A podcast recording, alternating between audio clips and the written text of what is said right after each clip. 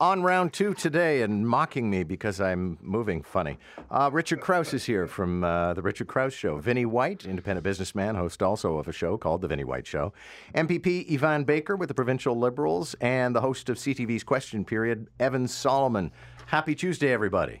Good morning. Good to see you. Morning. All right. Um, let's start with the liver transplant story, actually, because uh, if the, all this is true, it's absolutely astounding man who is going to die if he doesn't get a liver transplant. And of course, these days you can get it from a living donor. So they did tests, found a match uh, uh, with one of his friends. The friend went through all of the stages and then at the last minute said, You know what? I'm not going to do this unless you give me $200,000. The man who's awaiting this liver transplant, Arch Walsh, says he'd rather die than be shaken down. Richard, it really actually sounds like the setup for a movie of a it, week. It really does. You know, and the thing that's so kind of, you know, disheartening about this thing is that when you are ill, and the story of this man's uh, situation is kind of awful. He has to go get his stomach drained uh, a couple of times a week. At one point, he said it looked like he was nine months pregnant. Uh, they drained 15 liters of water out yeah. of him, which is a side effect of, of this non alcohol related cirrhosis that he has. And the thing that's so disheartening about this is that you live to have hope in these kind of situations. So you find someone, and he's known this guy for a while, and he says, Yeah, I'll be a, a donor Wow, that's great news. He goes through all the tests. It's a rare match. That's great they news. Set the I date. have hope. I'm good. Yeah, we set a date. We're going to do this in September. That's amazing. And at the very last second, to have the rug pulled out from underneath you, on top of all that, just destroys the hope that goes along that. Destroys the the the faith in humanity that you may have that goes along with that. It's a really, really awful thing to do. Yeah, Vinny, there has to be a special circle in hell for somebody who would allow somebody to die when they could save their life. Yeah, absolutely. And it sounds to me like this so-called friend knew all along that he was going to pull out at the last minute because that's what gives his financial campaign that weight. He knew that this other poor man would be in a terrible, desperate situation. So a terribly crap friend. However, if the alternative is an eBay for organs, I think we have to err very much on the side of caution. Yeah. Although, you know, maybe this gets us to a GoFundMe campaign and all of a sudden there's some money on the table. Um, Yvan Baker, is that something that the, you know, not, I don't think the province can step in, but is uh, that's fairly unpalatable stuff. Yeah. I mean, I think this this reminds me, let's hope what happens is what happens with Eugene Melnyk, right? He was yeah. very high profile, needed a donation. Many, many people came forward, and I hope that that's what happens in this case. Uh, this is extortion to me, pure and simple. Yeah. And I agree with what was said. I mean, I can't imagine what he's going through, um, thinking that he's got the life saving organ and then suddenly to find out he doesn't have it pulled on, out from under him. The one thing I would say is there's about beadonor.ca is where people can go to uh, sign up as, a, as an organ donor. And I think if we want to solve this kind of problem, people just need to register, go online today, sign up, and that, the more people are out there registered, the more people receive donors uh, donations. There's about 1,600 people right now waiting for a donation, so mm-hmm. everybody yeah. who registers can help. Well, there's 220 people waiting for a new liver and uh, I th- it's uh, one or two a week. I think will pass mm-hmm. away waiting for that liver. Evan. Yeah, so sad. I understand that people may pull out at the end. You know, they just get cold feet. They don't want to go through with it. But when you add the extortion element, it's it's just horrific. You, know, you pull hope. You, as everyone said, I mean, it's just so disgusting. You know, it's one thing if the guy says, "I just can't go through with it." I mean, that's bad enough. Uh, but you know, that's a big operation, and I understand the, how difficult it is to give part of your liver. But saying I'll do it for 200 grand was so so gross and so great for the arch to say I will die instead of being extorted for my life. I mean, what a what a noble guy, and I know he's suffering, and he's got four kids, but what a man of principle. So it would cost a billion dollars to make our subway system suicide proof. Just an incredible profile of the type of people who commit suicide, what happens when somebody throws themselves in front of a TTC subway. But Vinnie White, a billion dollars to put up these permanent barriers that would make getting on the subway kind of like getting on an elevator. Yeah, they did a similar thing in London where they worked out that it would cost a, actually an astronomically higher figure. Yeah, so many more stations. More stations, yeah. And then they said, what we'll do is every time we build a new line, we'll make it suicide proof in inverted commas as much as one can. So you get double doors. You can't possibly enter the train until the first set of doors have opened, revealing the train, and then the train doors open, and off you go. So, and it, I believe the Jubilee line and similar lines have had zero percent suicide since. So that's effective, but that's a lot of money, and to to think about what you could achieve if you put a billion dollars into mental health facilities, mm-hmm. acce- access to support for people with depression, education on addiction. Surely that is a slightly more viable alternative to, Yeah. to use that ridiculous amount of money. Yeah, and Richard Crouse, I mean, they've actually sat down and done the math of this, and they put a price on a human life, which is about a million dollars. But then they put a price on the delays in the system when you or I are sitting there and somebody kills themselves, which sounds horrible, but their duty is to get people around. You know, so that is a very material loss. Uh, Absolutely, it is, and and you know when someone uh, jumps in front of a GO train, it inconveniences ten thousand people, and we all feel sorry for the the poor desperate person who you know was driven to to take their own lives in that way. But I agree with Vinny. I think a billion dollars uh, could be uh, much better spent on uh, mental health awareness and treatment. And you know, if we ever get something that resembles a new subway line, maybe then we do it there.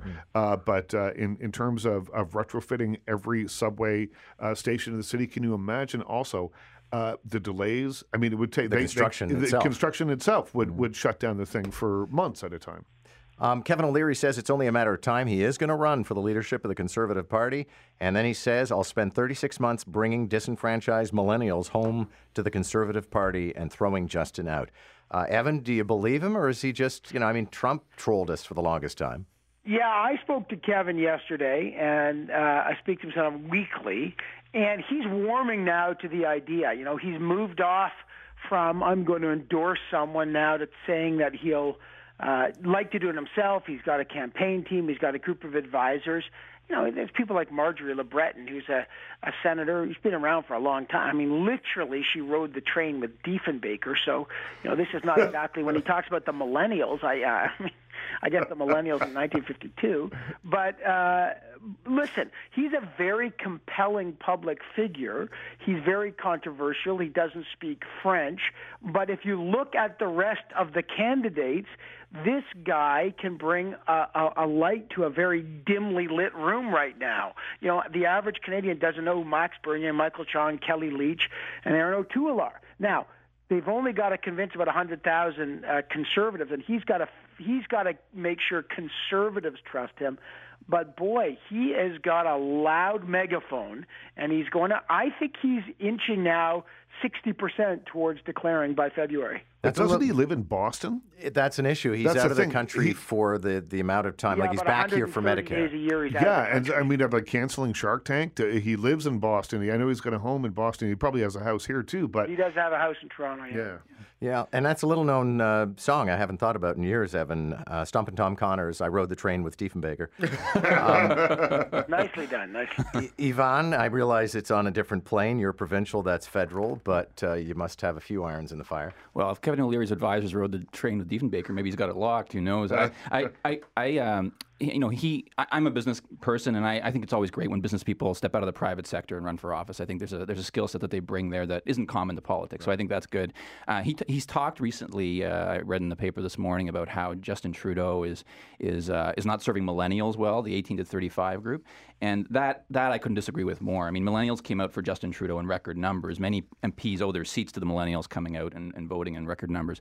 But I do think he's hit on something that's really important, which he talks about, which he, when he talks about the fact that 18 to 35 year olds are concerned or struggling to find jobs, and we have this problem in Ontario, right, where too many young people, even those who graduate from university, struggle to find a job when they when they uh, when they graduate. So I think he's hit on something that a lot of people care about, not just young people, but their parents and grandparents. Uh, and so I think I think that if he continues on that path, I think that's I'm glad that we're focusing on that issue. He doesn't speak French. Let me ask the newest Canadian citizen on the panel would that bother you, or do you care?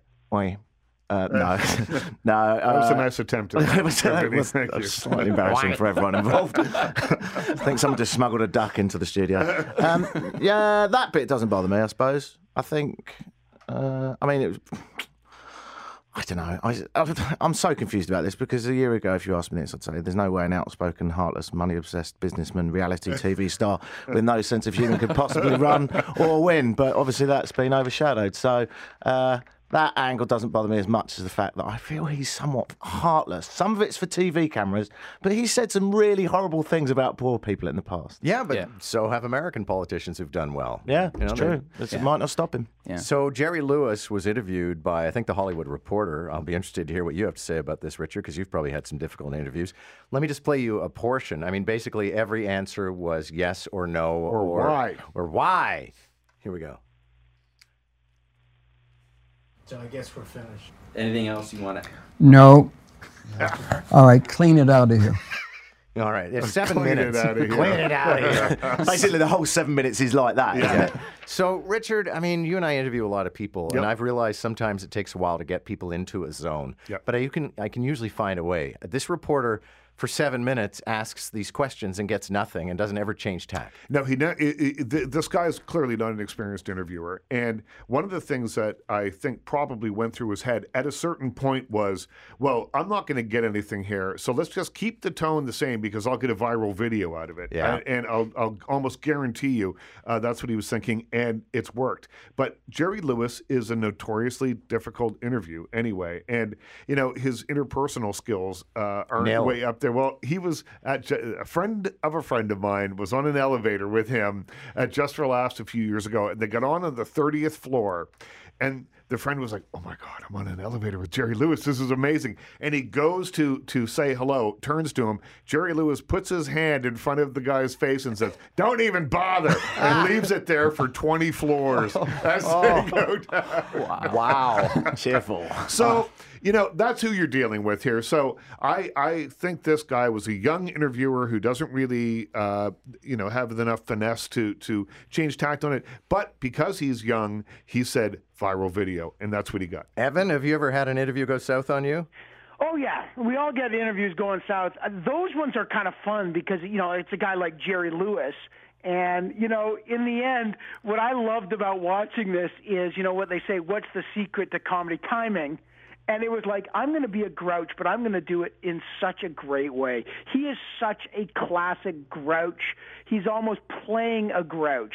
I kind of like this Jerry Lewis more than the Jerry Lewis whose movies I cannot watch. Well, if they remake The Grinch, maybe he's. Well, he could be up like for the father of the Grinch, the way Sean Connery was. That's right. Yeah. Did nobody feel bad for the reporter? I felt Grinch. awful No, for I the didn't. reporter. No, I didn't. I no. did. I mean, His I watched- opening I watched- question, the opening question to Jerry Lee Lewis, a 90 year old man, was, Why haven't you retired yet? That's not a good start, is it? Yeah, No, it's, it's not I a good would've put start, that near the seven end. minutes. I mean, he put up with a lot. I see John. I see what you and Jerry and some of the other folks here at the, at the station go through, and I see you while you're on the show here asking us questions, checking text, responding to people. I mean, you're doing a million things. I ha- if I was focused 100, percent I'd struggle to do what you do. So when I see reporters get, you know, what I think is mistreated by their guests, I just find that, you know, I think you got to be ready for anything. You do. You have to be ready. I've had a lot of interviews go south, and, and you just have to f- try and find a way in. And if you sometimes you can, sometimes you can't. Folks, Poor media. I love this. Man, this, is, this is like a Christmas about the media. thanks a lot, guys. Have a good one.